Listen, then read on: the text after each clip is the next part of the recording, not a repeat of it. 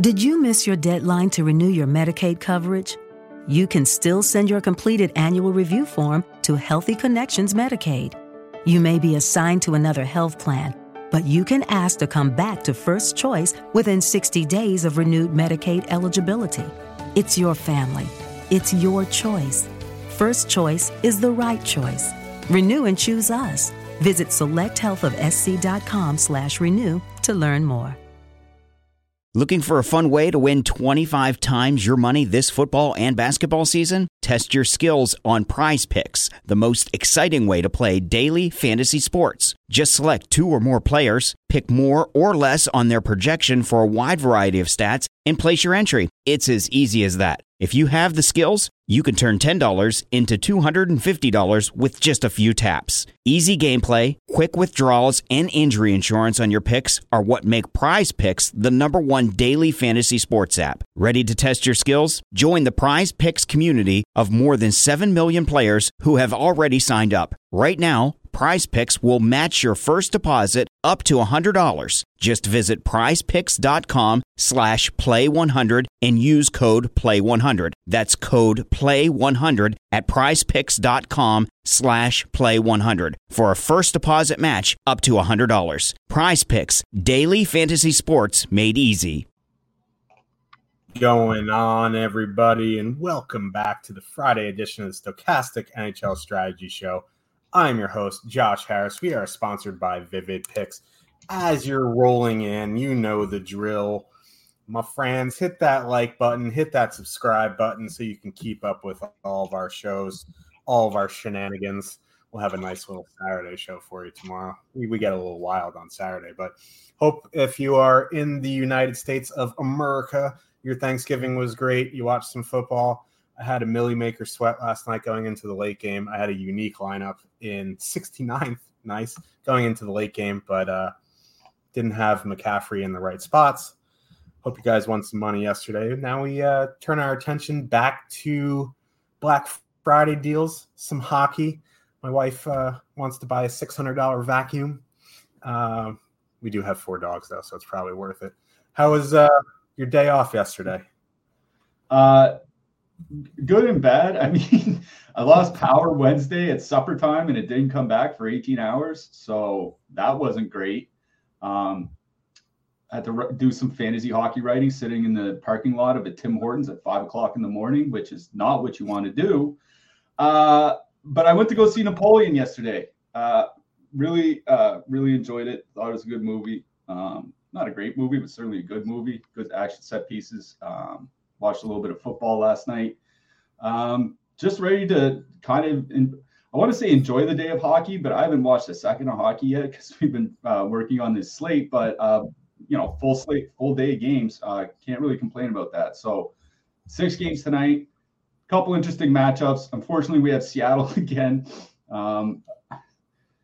I'm glad they got their expansion team, but they're really starting to grind my gears. But anyway, we'll get to that game a little bit later. I'm just intrigued by a couple of these matchups, especially with a lot of injury news across the slate that we'll get to when we talk about those games that could change how we look at some of those games. Yeah. My wife says you want the vacuum just as much as I do. I like expensive toys. I'm a diva. I have some expensive taste, so yeah, I kind of do want the vacuum.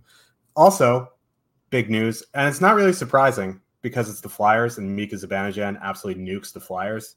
The Rangers' top line has three goals at 5-on-5 today. Mika scored on his first shift. His first 5-on-5 goal of the season comes after Thanksgiving. Versus the Flyers, he's on a hat trick watch. He scored 5 goals against the Flyers last year or something like that. Yeah, so maybe that top line's turning around and making a pretty formidable top six moving forward. We'll see. Yeah, Blake Wheeler, even though he has 2 primary assists, This is a fun little 6 gamer, though. I'm glad that they kind of split slate this so we didn't have to have back-to-back slates. We're talking like 15-game slates back-to-back. You have to rush through 14. We did it in 80 minutes the other day, and it just felt like we didn't give it enough tension that we could. So, 6 gamers, we can at least break down the games can actually give you some good information. Not that we don't on the 14 games. It just feels a little rushed. So I do like the six gamers. Let's get into the slate. But again, before we do, for Black Friday, that's today, get any Sims package 50% off for new customers. The deal ends on Sunday. If you signed up with the Millie promo, don't worry, we got you. You'll be emailed a coupon that will allow you to renew your sub for 50% off your next payment. Because we're nice. Build up to 10,000 lineups in Stochastic, 5,000 for NBA, in 60 seconds with our contest generator. The base package allows you to build up to 500 lineups and export up to 20. The max package allows you to build up to 10,000 lineups, 5,000 for NBA, with unlimited exports. So you can click the link in the description below. You can go to stokastic.com. You'll see it. You click it. You do it. If you did sign up with the Millie promo, you'll get the email. Let's hop into this slate. Let's start with my boys. They're not really my boys, but my biggest wins of the season last year with them. New York Islanders, they 3.1 total. Heading into Ottawa, the Senators have a 3.3 total. Had a little moment of lapse there. I forgot their names. Senators back from Sweden, and they're going to be going with Kachuk, Norris, Tarasenko, Stutzla, Giroux, Joseph, third line of Batherson, Kubalik, and Roby Giraventi. I don't really like these Ottawa lines. I don't know. DJ Smith, I'm kind of growing tired of him, but you know, what can you do? You can just, you know, maybe not stack them. The top line of Tarasenko, Norris, Kachuk, 17,600, coming in very high owned on the six-game slate with a little bit of negative leverage, over 14% projected. They'll probably see a fair bit of the Islanders' Brock Nelson line. That line, you know, they're their best Islanders line, but they still trade chances. So if you want to do that, it's fine. Like, I think for me, Ottawa, I want to go Stutzla, Giroux.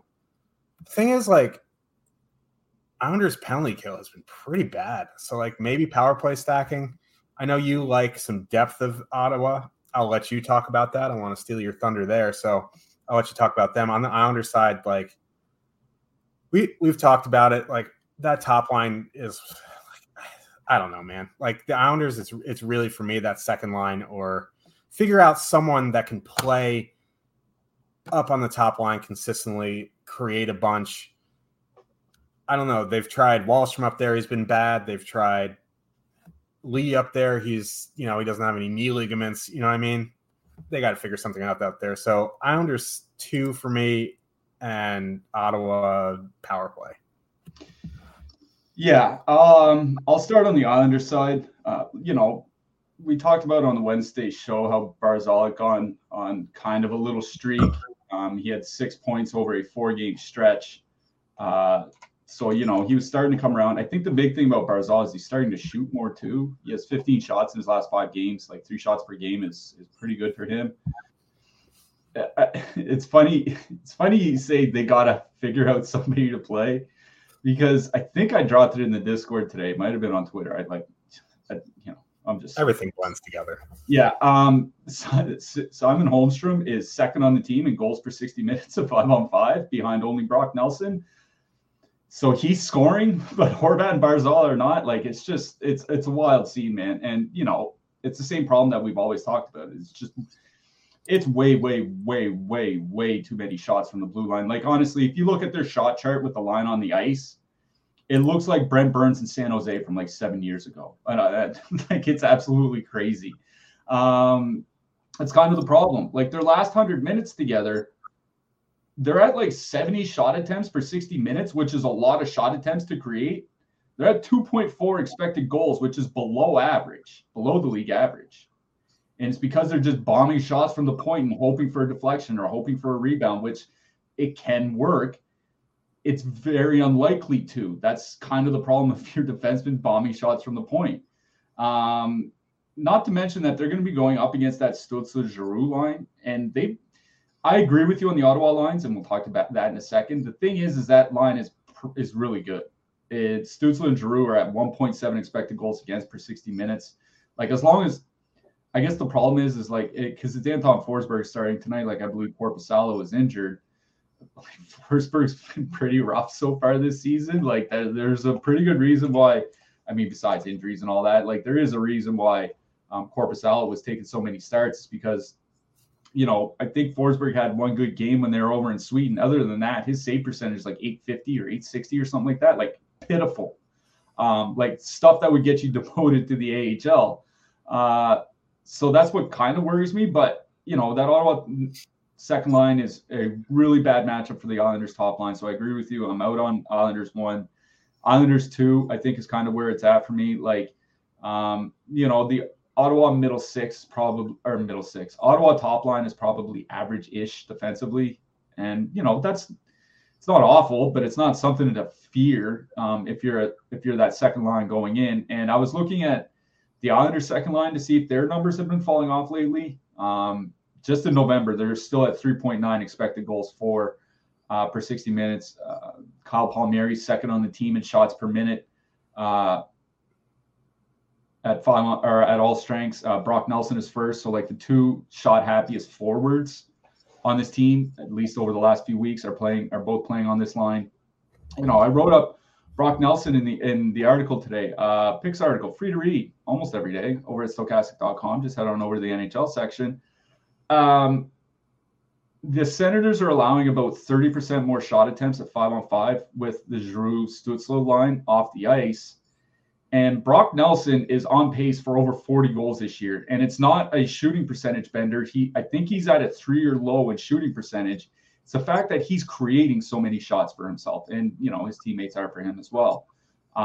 He's had a career high shot attempt rate, 35% higher than his previous career high. Like, it's still kind of a small sample. We're only a quarter of the way into the season, but it's still a quarter of the way into the season. I really like Islanders 2 here. They're not coming in with a ton of ownership on DraftKings. I think they're coming in with a lot more ownership on FanDuel. So if you're on, or it's the other way around, sorry, a lot more ownership on DraftKings and less on FanDuel. So I think FanDuel, they make a lot more sense. I don't think you necessarily have to include Engvall. He is kind of like the straw that stirs the drink on that line, but at the same token, he's not a guy that shoots a lot. He's not a guy that scores a lot. Like, even if he puts up, you know, he might put up like 10 or 11 DK points, and that'd be fine for his price, but I don't think he's a must. But yeah, I do like the matchup a lot better for Islanders 2. Islanders 3 is just not been good. So I don't want them. And I'm going to talk about why I do like the Ottawa's third line in a second. On the Ottawa side, like, getting to the line compositions, Josh Norris, like, most centers have some playmaking component to their game. It's not very often that you have a center, a top six center especially, that basically just scores goals. And that's basically what Norris is. He is not a playmaking center at all. And, you know, Brady Kachuk's playmaking numbers were pretty good last year. They've taken a dive so far this year. And then you have Vladimir Tarasenko on the other side, who's actually turned into the playmaker now. He's, you know, he's getting older. He's like 32 or 33 now. Like, he's not shooting nearly as much as he used to. And Tarasenko actually leads this team in assists on teammates scoring chances per minute so far this season.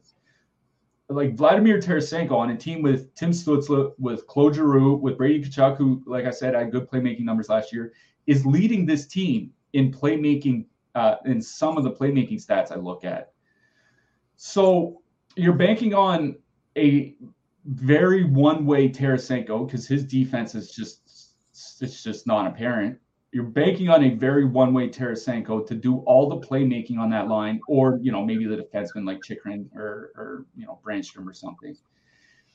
It's just a lot to ask. Like, I don't think it's a bad matchup for Ottawa 1. And, you know, you get two out of the three guys on the top power play unit with Kachuk and Norris. So I get wanting to play them, but it's not like they're coming in with super low ownership. They're like 11% on FanDuel, 14% on DraftKings.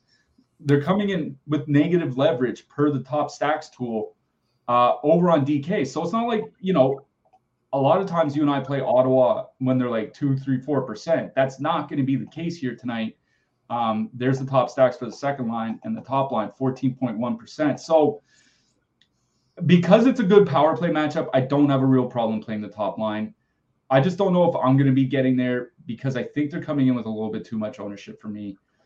The second line, they are really, really good. Stutzla, Giroux, Matthew, Joseph. Stutzla on the top power play unit. He's also only shooting 9.1%, which I think is a career low for him. Been over 10% every season of his career so far. They are creating quite a bit. I just think it's a lot of a tougher matchup going up against the Horvat Barzal line, because they are pretty good. They are a pretty good defensive line with Holmstrom there. So I don't mind Ottawa 2. Ottawa 3 is where it gets interesting for me. I did write up Drake Batherson in the power play article here today. I think he makes a pretty good one-off here tonight. Like, him and Kubalik are basically league average by expected goals for numbers.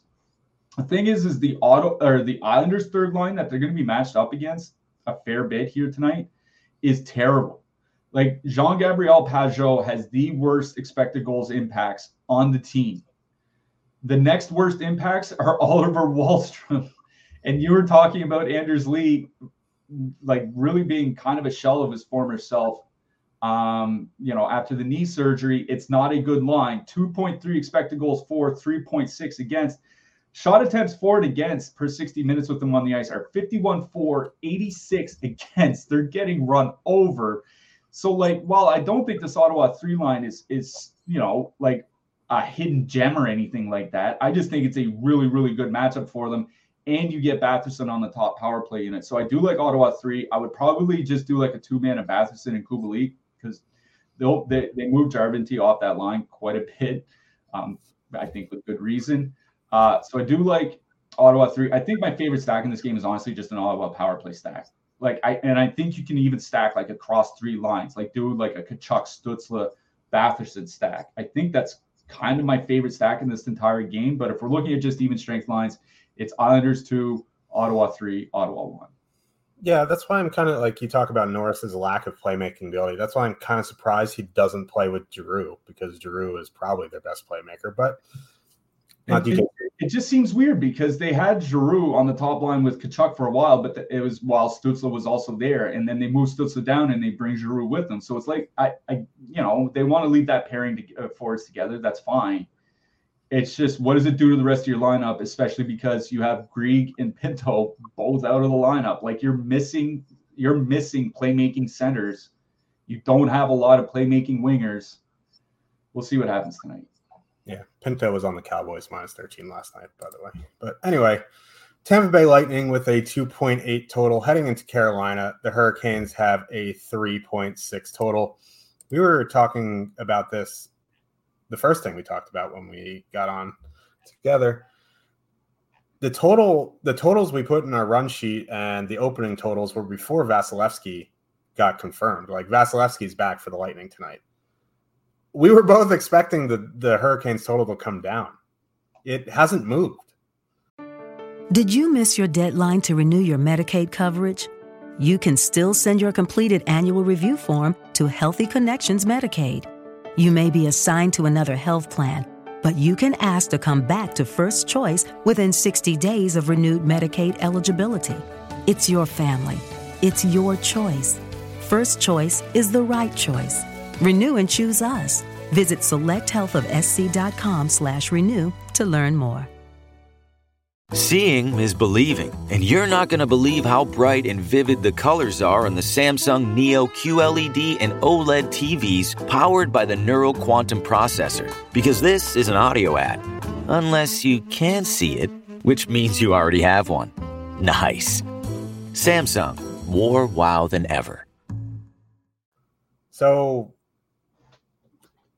like, Vegas is expecting Jonas Johansson in like a Jonas Johansson performance in that. Like, I don't know. Like, I'm not really sure what to make of it. And sorry, just to cut in for a second. And like, the rumors had been that from a couple days ago were that Vasilevsky would be starting this game. So it's not like it opened at a 3.7 and they're expecting Jonas Johansson. I'm assuming people making the lines thought Vasilevsky was going to be starting as well, because I know I did. So, like, it's high. Yeah, I mean, like, yeah, he's on the wrong side of 30 for a goalie. He's coming back from back surgery. He's had a wildly high workload the past few years with all the, you know, the Lightning Cup runs. It's hard to say from a macro perspective in DFS what it's gonna, like how it's going to impact him tonight. Like there, like we can say, oh, he's going to have a 41 save shutout. Oh, 6 goals on 28 shots. Like both are possible outcomes for any goalie on any night. Like it's so hard to say like how all of this is going to impact it tonight. So you go off the total, right? And you see the ownership on Carolina, and it's just like, I don't know, man. Like if Carolina's going to be chalk, I know playing the goalie against chalk isn't how you leverage an NHL slate, but like Vasilevsky's cheap here tonight. So like maybe you play Vasilevsky, but at the same token, like Svechnikov, Kotkaniemi, Netchis, 14-4 against the Tampa middle six, which isn't very good because John Cooper is insistent on keeping Cirelli and Stamkos together, which hasn't worked since the Reagan administration. It's just like, I don't know, man. Like, I think Carolina's a good play, but like, what Vasilevsky are you going to get? So, like, I think then you throw the ownership component into it, and you're kind of like, I don't really want to take that chance. One, because Vasilevsky can, you know, shut anyone down. Two, they're going to be owned. So, like, do I really want to play a chalky Carolina against Vasilevsky? So, I think in my 1 to 3, I'm going to be looking elsewhere, but like, I think they are just with the unknowns of this game. Like, I think they're a good MME play. Yeah. Just to start on the Carolina side there, this is the ownership you were talking about. That second line, 11.5% ownership, 5.5% top two stack. That's on DraftKings. On FanDuel, it's even higher, 22.7% ownership. It's a lot. I did write up that line for the picks article today, mainly because of where they're priced, right? Like it's a 14,400 line. There are expensive spots on this slate, but you can pretty much put them with almost any stack outside of Colorado, right? You might have to mess around a little bit with Vancouver. You probably can't full power play stack or something like that there, but they are playable with just about everybody. So you add that to the fact that they're not going to go up against Tampa's top line. Carolina, one thing they're very consistent about is how they match their lines when they're at home.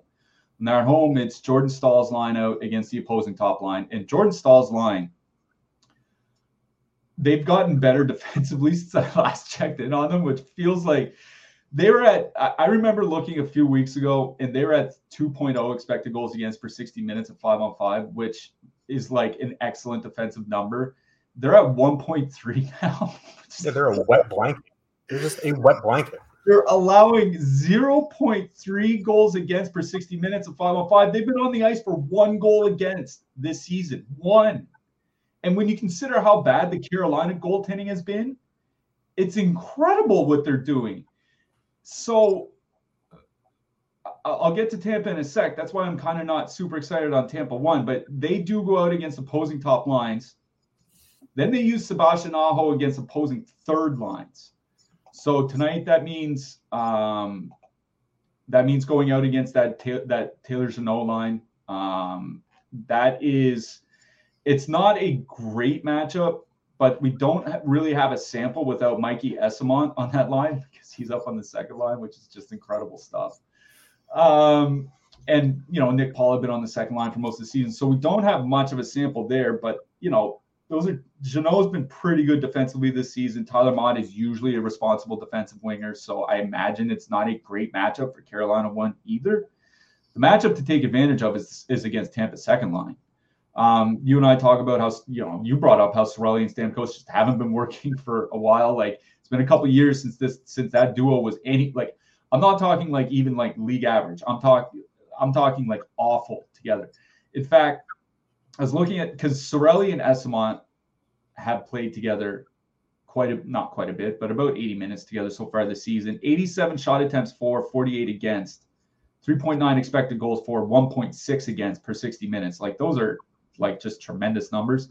It's basically the inverse with Stamkos and Cirelli. So that's why I'm kind of interested to see how that all works out. But I think it's a matchup that can be taken advantage of because I like Essamon a lot. I think he's a very underrated player. I also don't think he's going to be on the top line or on the second line the entire game. So I think that's why it's a pretty good matchup for Carolina too.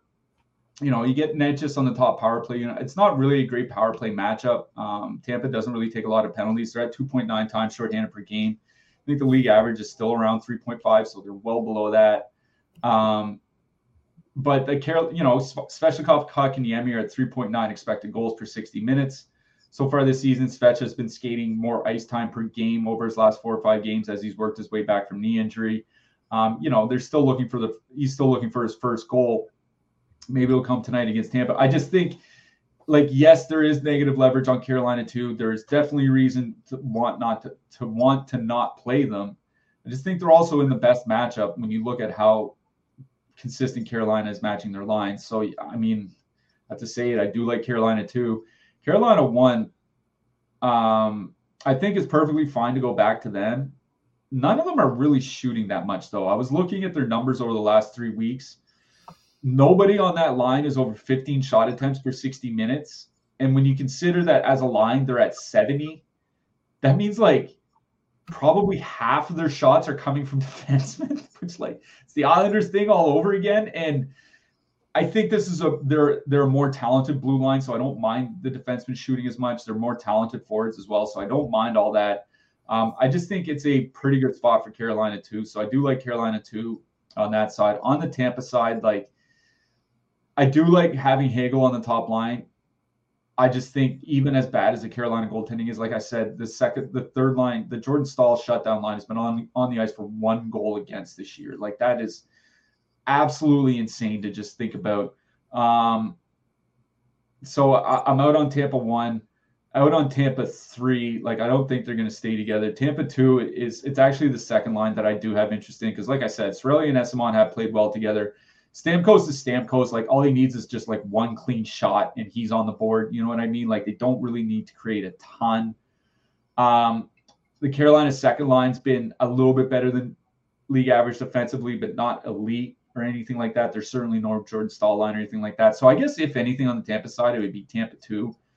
But I think it's Carolina 2 I like best in this game and by quite a bit. Yeah. It's just the ownership thing for me and Vasi. It's kind of making my head spin a little bit, kind of like concussions and claws, which we'll have tomorrow. But anyway, if you are interested in taking your game to the next level, I know you guys are, and I know there are some of you who are not premium yet in this chat. It's not required, but you should click that link in the description box below to get access to the best NHL data and tools in the industry. You get player and ownership projections, top stacks tools, line combinations, and the Discord. A lot of crazy stuff in that Discord. Lots of sharp minds. Lots of stuff. I don't even know how to explain the Discord. You just got to get in there and check it out for yourself. Cliffy's showing the different tools that we show or that we use on the show from time to time. So get in that Discord. Click that link in the description box below. As always, Cliffy's article, always free to read on stokastic.com. Just click the NHL tab. This show, obviously, always free as long as you hit the like button whenever it is. So, yeah. Let's move on to the next one here. The Winnipeg Jets with a 3.1 total heading into Florida. The Panthers have a 3.5 total. Alexander Barkov back in the lineup here. So the Florida lines are going to be Barkov, Reinhardt, Evan Rodriguez, and then Matthew Tkachuk, Carter Verhaeghe, Sam Bennett. That moves Lundell back down to the third line with E2D2 Luosterainen and Nicky Cousins. Status quo for Winnipeg here. Heavy ownership on the Tkachuk line. I mean, listen, they're the best. Going back to last year, they're the best Florida line. That combination is just gasoline. Not 89 octane. We're talking 94. We're getting to maybe some race fuel there. They have been excellent. So, and they're cheaper than the top line. They are coming in with some positive leverage too, but almost 16% projected ownership. Probably going to see Hellebuck too, but this is a pretty good matchup for them.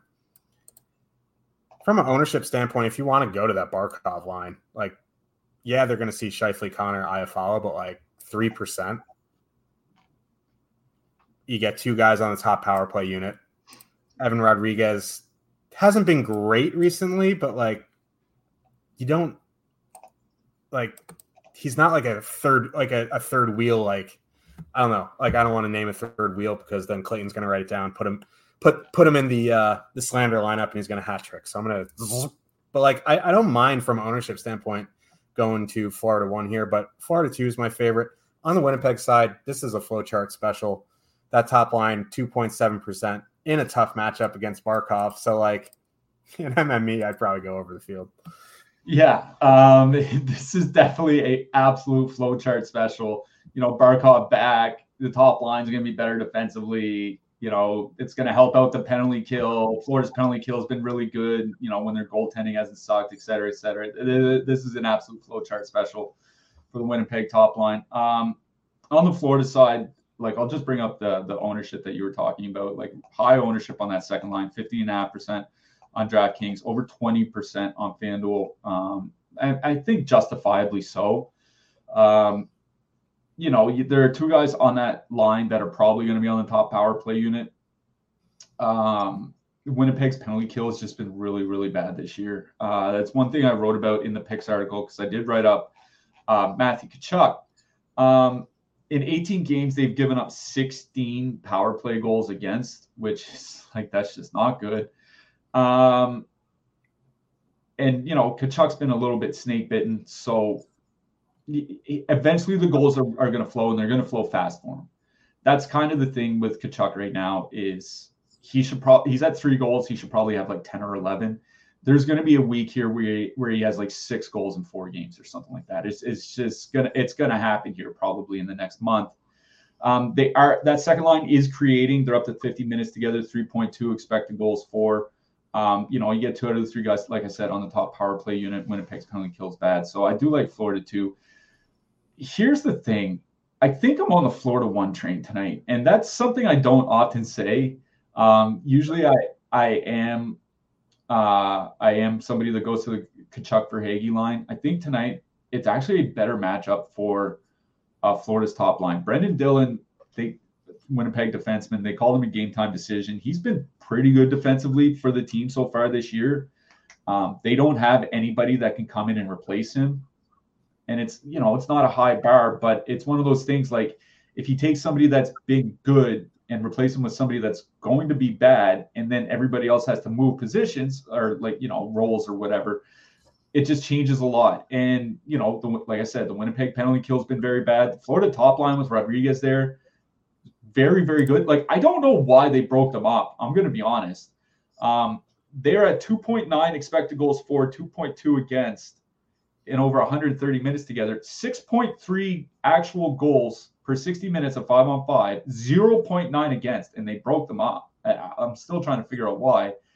You know, Reinhardt's been on a little bit of a slide lately. He was pretty hot through the first few weeks of the season. He's one of the guys that helped carry this team, actually. He's been on a little bit of a slide, but the Winnipeg top line has actually been their worst defensive line. The Winnipeg top line is at 2.8 expected goals against per 60 minutes. That's below average. 2.7 actual goals against. So I think the Barkov line is in the best 5-on-5 matchup. You get 2 out of 3 guys on the top power play unit going up against a penalty kill that's been pretty bad this season. They might be missing one of their better defensive defensemen as well. Like, I think things are just lining up very well for the Florida top line here. You know, as we showed on the top stacks, like the ownership, they're coming in 4% owned against nearly 16% for Florida 2. So a quarter of the ownership, and they're only coming in with half the top 2 stacks. So I think the math kind of lines up for taking Florida 1 here. So I do like the Florida top line. I have no problem with either of the top 2 Florida lines. They're both really, really good. You know, if you're worried about Barkov coming back from injury, maybe he only plays 16 minutes, or maybe he leaves after the second period or something like that. Like, I get it. Like, you know, it's a valid concern. It's just for me, if he's in the lineup, I treat him like he's all systems go. So it's Florida 1 for me. Like I said, second line is fine. I just think I'd rather go with the lower ownership. Florida 3, I don't think is in play. I will say Lundell and Cousins have been pretty good defensively this year, and that's important for this matchup, because Winnipeg 3 Winnipeg's third line's actually been pretty good. Like, I slander Mason Appleton a lot, but he's found a home in that third line with Adam Lowry and Nito Niederreiter. They've been really good. The Winnipeg second line is, like, you brought up the Winnipeg top line. I think it's a bad matchup for them. It's a bad matchup against Barkov. As long as Bobrovsky doesn't fall on his face, the penalty kill for Florida has generally been really, really good. But they aren't coming in with that much ownership, so I certainly understand wanting to play Winnipeg one here. I'm at the point now where I think you can leave Iafallo off. I think he has like one assist and 6 shots in his last 5 games, and that's with Kyle Connor going on the tear that he's been on. So it's like, hey, man, what are you doing here? But the Winnipeg second line, 1.9 expected goals for, 1.9 against per 60 minutes. So far this season, like, they're not creating a lot. They're just riding some really good percentages. Vladislav Namestnikov over his last 3 weeks is at 4.5 shot attempts per 60 minutes. Like, you'll see dozens of players put that up just tonight alone. Like, that's like, he's not shooting at all. So it's all on Perfetti in Ehlers. And Ehlers' shot rate has been going down. I wrote about that elsewhere this morning. His shot rate's been going down since the start of the season, so Namestnikov's not shooting at all. Ehlers' shot rate's gone down like 30%. Perfetti's not a guy that shoots a ton to begin with anyway. Lucky Land Casino, asking people, what's the weirdest place you've gotten lucky? Lucky? In line at the deli, I guess? Aha, in my dentist's office. More than once, actually. Do I have to say? Yes, you do. In the car before my kids' PTA meeting. Really? Yes. Excuse me, what's the weirdest place you've gotten lucky? I never win and tell. Well, there you have it. You can get lucky anywhere, playing at LuckyLandSlots.com. Play for free right now. Are you feeling lucky? No purchase necessary. Void where prohibited by law. 18 plus. Terms and conditions apply. See website for details. Okay, round 2. Name something that's not boring. A laundry? Ooh, a book club. Computer solitaire, huh? Ah, sorry, we were looking for Chumba Casino. That's right, ChumbaCasino.com has over 100 casino-style games. Join today and play for free for your chance to redeem some serious prizes. ChumbaCasino.com. No purchase necessary. Void where prohibited by law. 18 plus terms and conditions apply. See website for details. I think for me, it's Winnipeg one or bust from this game on the Winnipeg side. I think it's Florida one that I really, really like most in this matchup. I will say I don't hate the idea of a Winnipeg 3 here if you need a super cheap stack to go with your Colorado or Vancouver or whatever, but I think it's both top lines and Florida one more than the other. Yeah, and just one final Florida one point before we move on. I think this is the first time this iteration of this line, which has been excellent this year, has played with Montour and Ekblad in the lineup, which will only help them more. Yeah. Well, it has. Yeah, you're right, because Rodriguez is just getting moved up, and they just came back last week. So, yeah. Calgary Flames, bad name, with a 2.6 total.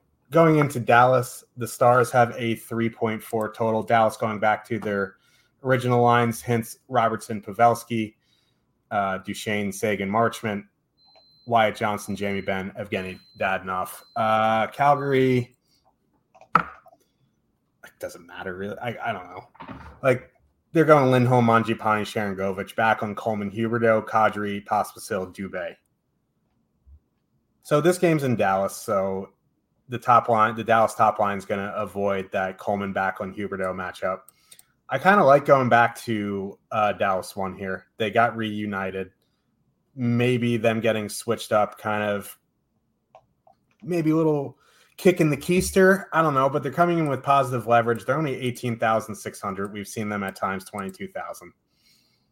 Calgary goaltending, we've talked about it ad nauseum. It's not good. Going to avoid Backlund. Like, I don't fear the Lindholm, Mangiapane, Sharangovich line. I don't fear Kadri, Pospisil, Dubé.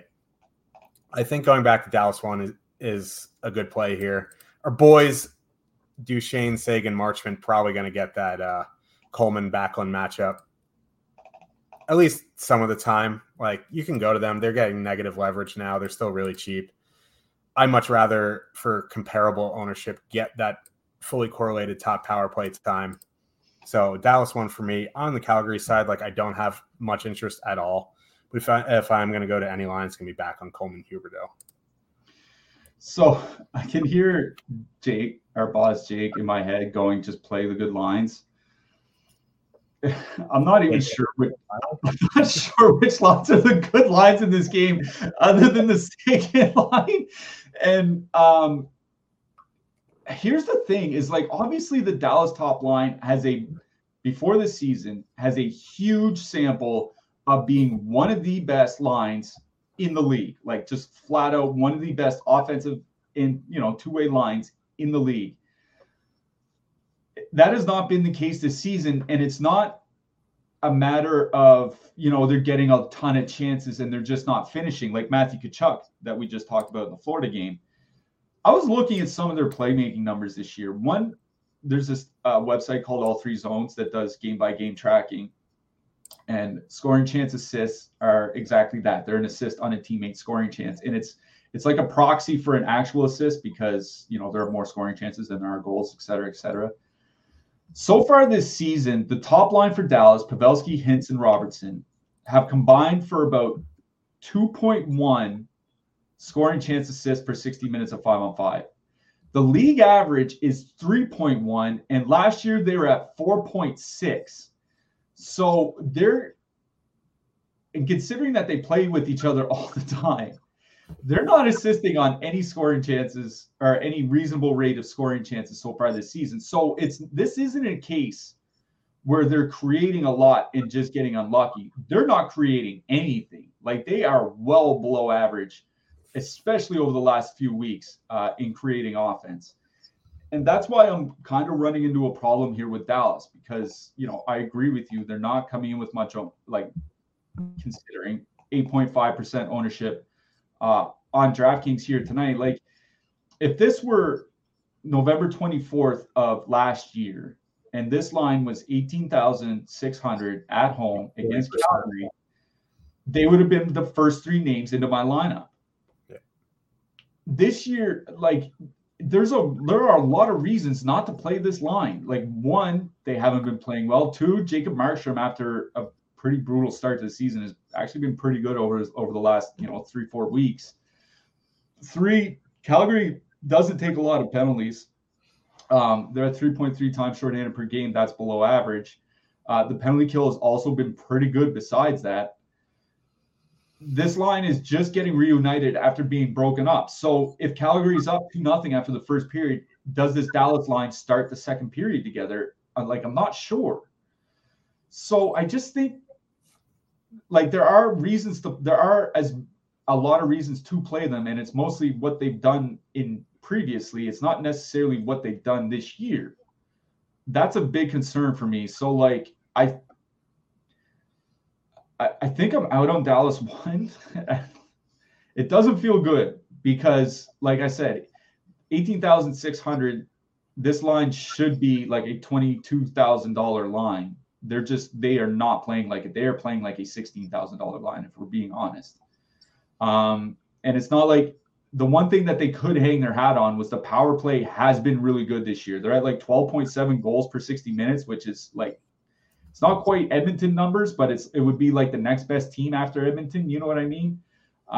Over the course of a full season, but that's it. And then Calgary's penalty kill has been really good. So I don't know. MME, yeah, for sure. Single entry. I just don't know if I can do it.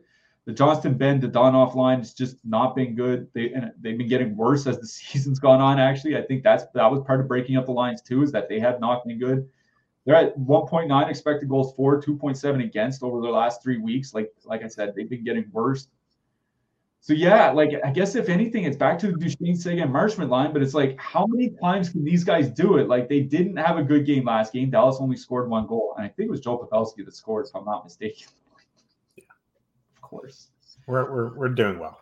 Yeah. But, the line is shooting over 17%, right? And we've been seeing what happens to lines when they ride that hot. Look at Larkin, DeBrincat, and Raymond. I think DeBrincat actually scored today. So maybe not the best example, but they got broken up because after a great 2 weeks, they just went into a big funk, and it's because shooting percentage crashed, and that's going to happen in this Duchesne line. I just think they're the best line that Dallas has at the moment, and maybe their only good line right now, which is absolutely wild to think about when you look at all the talent that they have. So I think the Duchene line for me, but I'm going to be honest, I'm not really excited about stacking anything on the Dallas side. On the Calgary side, I wrote up the Coleman, Backlund, Huberdeau line because I think that is a pretty good line at 5-on-5, 2.9 expected goals for, 72 shot or 3.2 expected goals for 72 shot attempts per 60 minutes of 2.8 expected goals for. God, I'm all mixed up here today. Problem is like Michael Backlund's just not scoring. I think he's down to 4% shooting. This isn't a guy that shoots like 12-13% anyway. I could see him going a full season shooting 4%. Like he's only usually at like 7-8% anyway. But they might get matched up against Dallas's one good line, which is the Duchene line. So it's a little bit tough. Like I might pivot and actually go back to the Kadri Zari Pospisil line. Zari back in the lineup. They're not going to have a ton of ownership. Like all the Calgary lines are probably going to be around 5%, give or take, on either site. So probably Kadri, Pospisil, Zari. You get two out of three guys on the top power play unit. But I'm going to be honest, definitely not Calgary one. I was looking at their numbers without Huberdeau. It feels wild to say their numbers are atrocious without Huberdeau. 2.1 expected goals for per 16 minutes without him on the line. Like that is just terrible. So I think Backlund, Coleman, and Huberdeau are certainly in play. I might pivot to Kadri, Zari, Pospisil. I'm going to be honest. I've been talking for about 4 or 5 minutes now. I don't think I'm going after a stack in this game. This game screams like maybe like 3-2 with like Mackenzie Weegar, like Nikita Zadorov gets one, and like Dylan Dubé and Yegor Sharangovich gets one. Wyatt Johnston gets one, and maybe Joe Pavelski tips in a power play goal, and then Esa Lindell. Like it just doesn't feel like a high scoring concentrated game where one team is spreading out all their offensive players across three lines, and the other team might have one good line playing right now. So I'm just not super excited about it. I can't wait till this blows up in my face and it ends up like 6-4 or something like that. It's like Dumb and Dumber. Simple no would have been just fine. No, but the Rangers should inquire about Elias Lindholm for their vacancy on the top line right wing. I think he's more suited for the wing than he is on the center. I don't think he's suited for any top line, but that's another story for another day. He's more suited than Blake Wheeler. Okay, fair enough. Okay, get a $300 deposit match on your first deposit with Vivid, who is our sponsor. The standard deposit match is $100, so you won't get this offer anywhere else than using the link in the description below.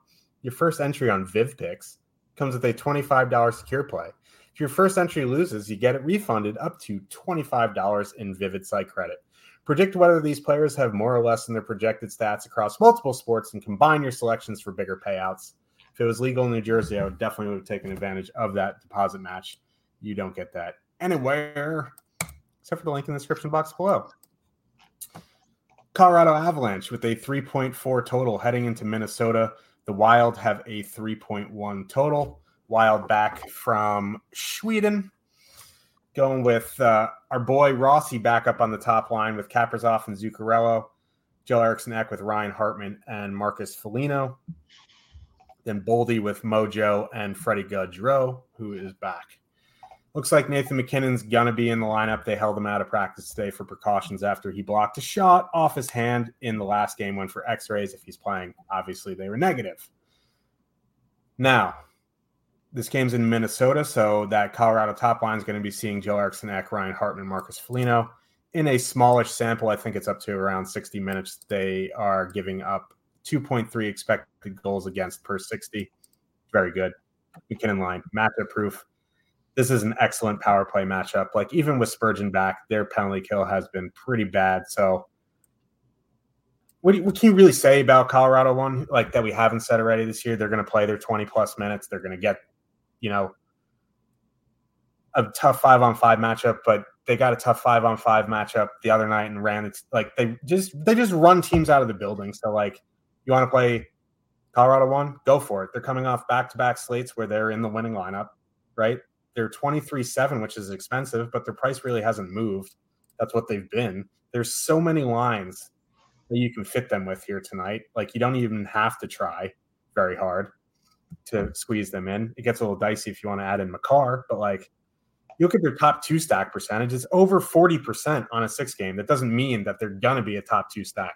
Like, there's a 41.5% chance that they will be one of the two best stacks tonight. That's what that means.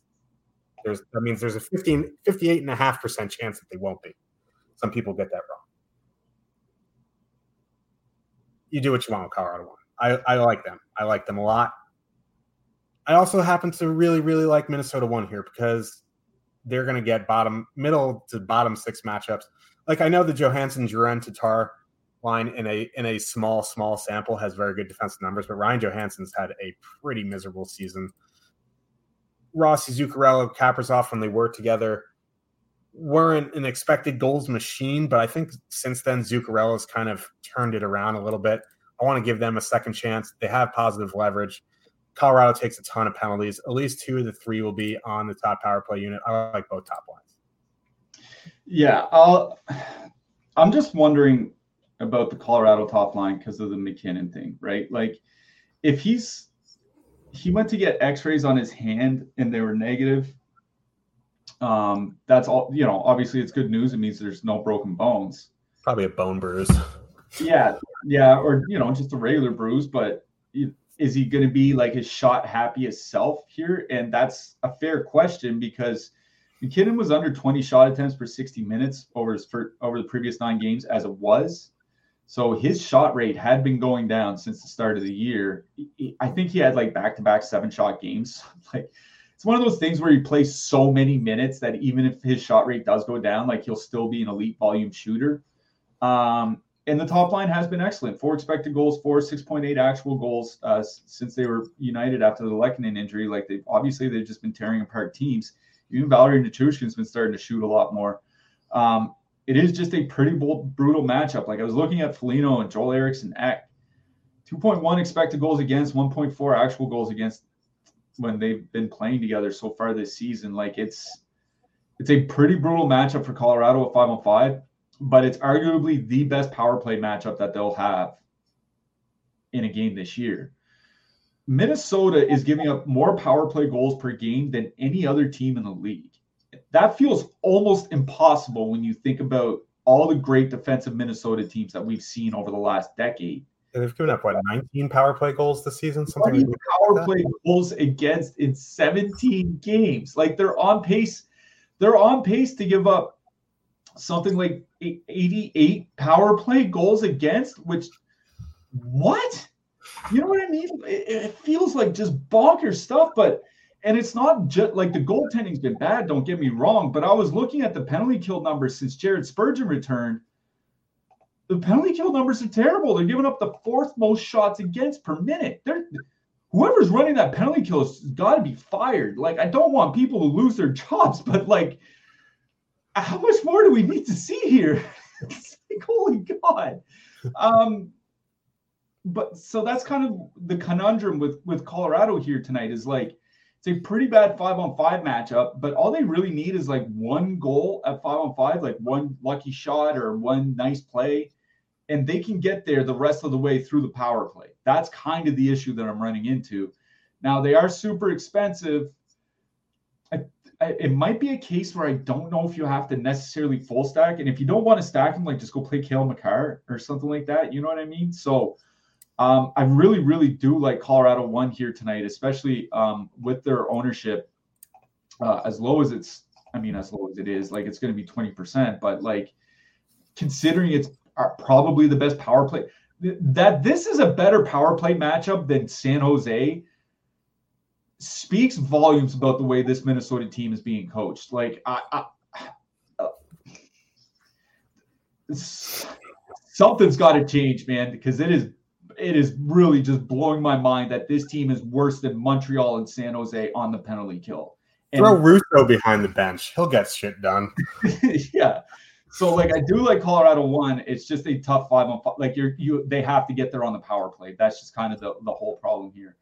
The Ross Wood line I think is fine, but Minnesota's 5-on-5 defensive numbers have actually been getting better, and none of them are on the power play. Like that's kind of the issue. Is like it's not a good 5-on-5 matchup for the Avs at all, and none of them are on the power play. So it's like I'll pass on the Ross Wood line. On the Minnesota side, like I wrote up Marco Rossi in the picks article. You're right. Like they don't have great expected goals numbers. I'm going to be honest. I don't expect that line to have great expected goals numbers anyways, with the way that they create their offense. And Matt Zuccarello has been getting better. Like I did slam him after the first like 2 or 3 weeks of the season. His scoring chance contribution numbers have been getting a lot better over the last few weeks, like back closer to where he was, you know, even 2 years ago. So I do like Minnesota one going up against the second and third lines from Colorado. Colorado does have a good penalty kill, but they do take they're about 4 times shorthanded per game this season, a little under that, which is amongst the worst marks in the league. So I do like Minnesota one here. They're not coming in with a whole lot of ownership. Whoops, as you mentioned, 6% on DraftKings here tonight. So Minnesota one for me. Minnesota two is a little interesting. Boldy, Johansson, and Gaudreau. It seems like an interesting combination, but it also feels like one of those lines where I'm going to wait to see if it's good before I actually assume it's good. You know what I mean? So I think it's Minnesota one for me, Colorado one. Minnesota two is interesting, especially where Boldy's on the top power play unit. But I'm going to take a wait and see approach there. So, you know, kind of chalky, I guess, but I think it's both top lines here or nothing. Yeah. It's Clayton here. Write this down, Clayton. Ryan Johansson sucks. It's got he just had to say it. Yeah. Oh man, like I know the Sharks are on this slate, but Seattle's on this slate, and they just killed me. Vancouver Canucks with a 3.3 total heading into Seattle. The Kraken have a 3.2 total. We have found the chalk fillers, my friends. Again. Gord, Tolvin, and Bjorkstrand under 12,000 coming in with 12.5% projected ownership. Eberle, Beniers, McCann over 11% projected ownership. I was telling you before the show, like this ownership is arguably worse than the ownership that they had against the Sharks. Like I would rather play them against the Sharks at 15 to 18% ownership than 12% against the Canucks. Like I get it. Like it's the Canucks and they're due for regression. They're due to get run over. I like Demko. Like, I get it. It's price-driven. And Gord, Tolvin, Bjorkstrand have been very good. Beniers, Eberle, McCann have been very good. I just can't do it, especially when looking on the other side of the ice here. Pettersson, Kuzmenko, Mikheyev coming in at 1.9. I don't know. I just saw the lineup update from Vancouver. Came out about 20 minutes ago. We got slamming Sam Lafferty in Kuzmenko's place. Wow. Kuzmenko, it doesn't look like – because Kuzmenko took – I think it was a shot to the face. Maybe he just needs to rest. No, from last week. Okay. I have no idea what the injury is. I just know he's not at the morning skate. They have Sam Lafferty in his place. Is Beauvillier on the second line still? Yeah, he's playing with Miller and Besser. Okay. We still have that. You look at now that Beauvillier is up on the second line, you have Beauvillier, Besser, and JT Miller at 1.2% projected ownership. Even if that doubles 2.5%. I'd much rather play them than like Tolvin and Bjorkstrand and Gord at 12%. Yeah, Seattle is good defensively. Like their lines have been good defensively, and their penalty kill has been pretty good. Their goaltending has surprisingly been okay, but like Vancouver can just murder somebody on the power play. It's kind of like the Rangers conundrum. You don't play Mika Zibanejad and Chris Kreider for their 5-on-5 prowess. You play him because Zibanejad's going to take a slap shot from the dot and Kreider's going to tip it in. So, like, if you're going to give me these guys at 1-2% for their power play, I'm interested. So here's what I'm thinking. With Kuzmenko out, is Beauvillier going to the top power play unit? Because he might be. Yeah, because who took – was it Garland who took the spot the last time? Because he was out. I know Hronik went up there when Kuzmenko left in-game, but, like, I think they just wanted two defensemen because they were up late. I'm not sure. I'm just wondering, like, yeah, maybe they want to do like a double defenseman or something like that. But I mean, I think there's a reasonable chance that Beauvillier ends up on the top power play unit. Like that feels like something last year. Yeah, that's why I'm thinking it's because, and Beauvillier didn't get there until Rick Tocchet. Like they basically like right around the same time because they got there just after the All-Star break. So. Like that might be a perfectly correlated line now, Beauvillier, Besser, and JT Miller. And like you were saying, not much ownership on them per the Top Stacks tool, 1.3%.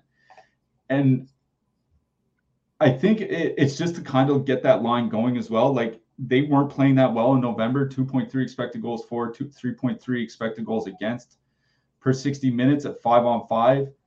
Miller and DiGiuseppe had not been shooting the puck a lot. And Beauvillier, like, he's not like a tremendous, like he's not a hidden gem winger or anything like that, but I do think he's a middle six scoring winger that was kind of miscast on their fourth line.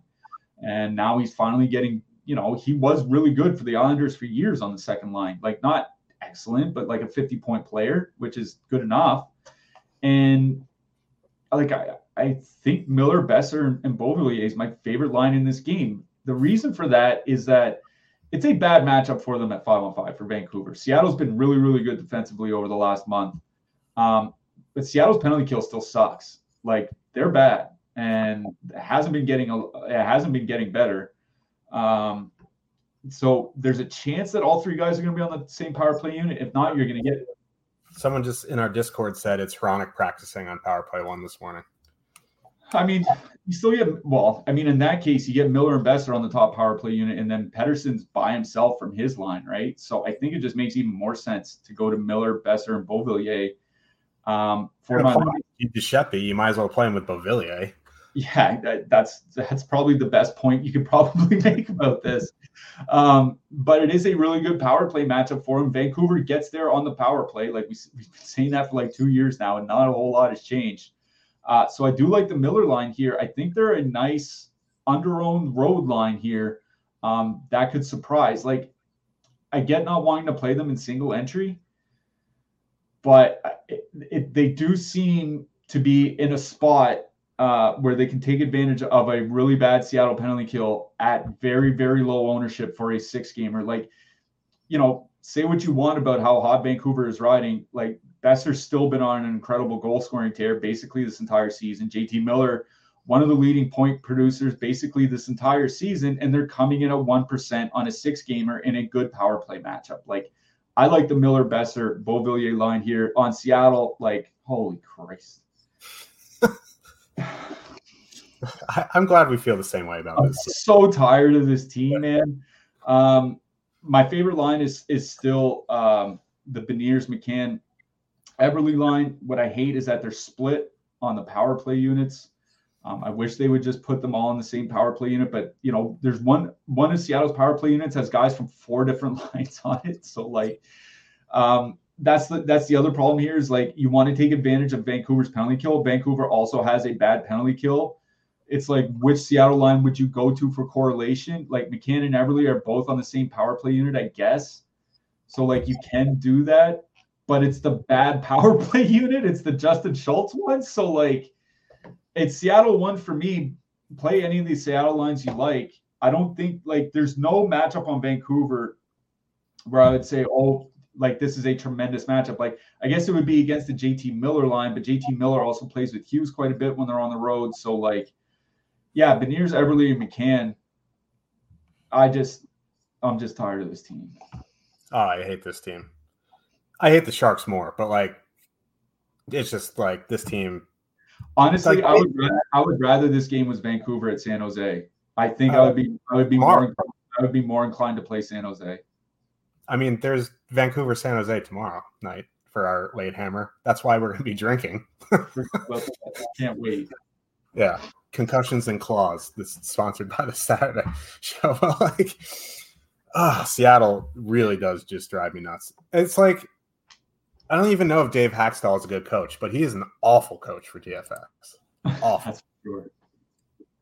Anyway, coming up after us at 5:30 p.m. Eastern Standard Daylight Time NBA Deeper Dive with Josh Engelman and Adam Schur, then 6:30 p.m. Eastern, NBA Live Before Lock with Greg Ehrenberg and Matt Bellman. So if you are a baller, make sure to stick around for that. Once again, thank you to Vivid Picks for sponsoring this show. You can take advantage of that offer by clicking the link in the description below. Let's talk a little bit about defensemen and goaltenders here. Obviously, at the top of the board, Makar and Hughes, I think they're both in play. Now, if you don't want to get to Hughes, obviously, if Hronik is power play one, which sounds like he is, he's going to be a very good play tonight at 4,900. But I think Makar makes a ton of sense here with, you know, how bad the Minnesota Wild penalty kill is. Who else you liking? I mean, Jacob Chikrin, like, until Shabbat gets back, like, I do like Chikrin. And you know, the Islanders are a pretty high-paced team, which feels weird to say, but they are. So, like, there are going to be a lot of opportunities for both shots and shot blocks. In the mid-price range, I wrote up Miro Heiskanen in the picks article. He's blocking a lot more shots this year. His shots on goal have gone down, but it's simply a matter of missing the net. Like, if his shot attempts were on net with the same rate as his last 3 years, like, his shots per game would be bang on what they were last year. So I do like Heiskanen. You know, I think Brent Burns is priced a little too cheap for a team with such a high total. You know, Brandon Montour obviously still fine, especially I think on FanDuel, his price is still very reasonable. For cheap guys, Adam Larson, Seattle is at the top of my list. The big problem with him earlier in the year is he was blocking shots, but he literally put up 0 points in 4 weeks. He's actually he's not a big point producer, but he can be a 30-point defenseman, and he's starting to produce a little bit lately, so I really do like Adam Larson here tonight. Alex Romanoff from the Islanders, I think he's going to have to block some shots here. Ian Cole from Vancouver as well. Not a lot of super cheap guys that I like here tonight in this matchup. Like, I think Eric Branstrom at 2,500 for Ottawa would be my super punt du jour, but that's about it. Yeah, I mean, I guess you can pay. You can also play the Finnish Jake if you wanted at min price, Yanni Hakanpää. He gets 19, 20 minutes. Doesn't do too much with it, but at least he's out there. He can maybe block 3 shots, but yeah. Jake's better looking anyway. He's got that Giga Chad jawline. Let's talk a little bit about goalies. Demko, top of the list, 8,400. Actually don't mind that. I really don't. I don't really spend up there too often, but don't mind that. Ottinger, 8,300. People just give us crap for Ottinger all the time. He's a good goalie. You can play him. Georgiev, I don't mind. Bob is a little bit wild. I don't know if I pay 8K for him. Then going down the list, Vasilevsky is the sore thumb. It sticks out like a sore thumb. 7,300 against Carolina. We love targeting goalies against Carolina. Anyone else you like him?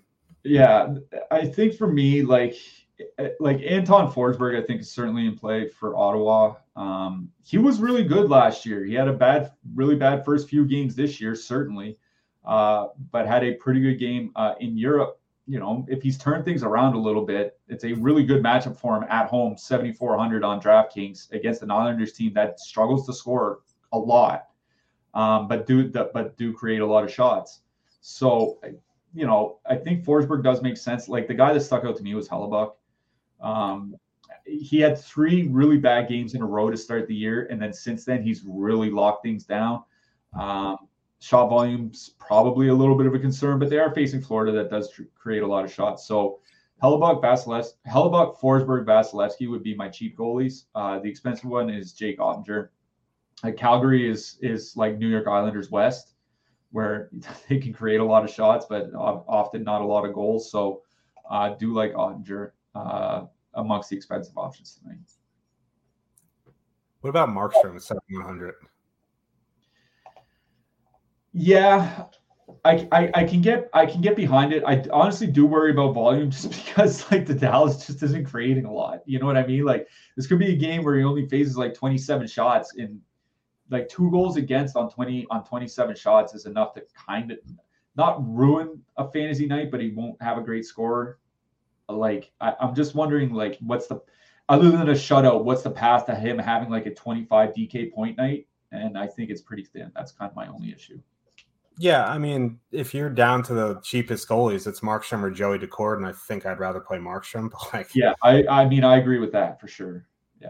It's just, there's not, unless Vladar starts, there's no one under 7K, and I definitely don't want to play Vladar. So, sure. Who you? Oh, this slate. Who you liking for your hat trick pick? I'm just, it's not off the board, but I wrote him in my picks article. I do like the line here tonight, so I'll just go with it. Marco Rossi. I had a feeling you're going with that, so I had a backup plan, because if you weren't going to say it, I was going to say it. I'm also in the same game, though, but not the person you're thinking. Going Cale Makar. Oh, that'd be something. Dueling hat tricks between Marco Rossi and Cale Makar would be like one of the best hockey nights I've had this year. So I would love it. Yes. We will be back tomorrow at 2 p.m. Eastern for our crazy Saturday slate. We always ramp it up a little bit on Saturdays, a little bit looser show. I just got a notification the Dolphins are in the red zone. Surprise, surprise. The Jets fucking suck. But anyway, we will be back tomorrow. Good luck, everybody. Smash that like button. See you in the Discord. See you tomorrow. Good luck tonight, everyone.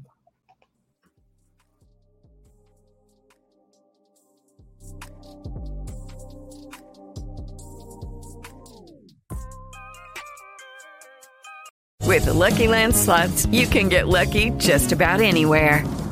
This is your captain speaking. We've got clear runway and the weather's fine, but we're just going to circle up here a while and get lucky. No, nothing like that. It's just these cash prizes add up quick. So I suggest you sit back, keep your tray table upright, and start getting lucky. Play for free at LuckyLandSlots.com. Are you feeling lucky? No purchase necessary. Void where prohibited by law. 18+ terms and conditions apply. See website for details.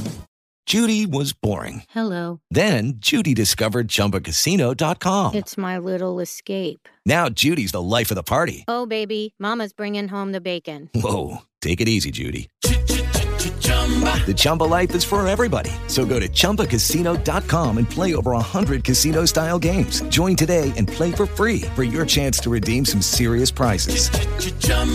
ChumbaCasino.com. No purchase necessary. Void where prohibited by law. 18+ terms and conditions apply. See website for details.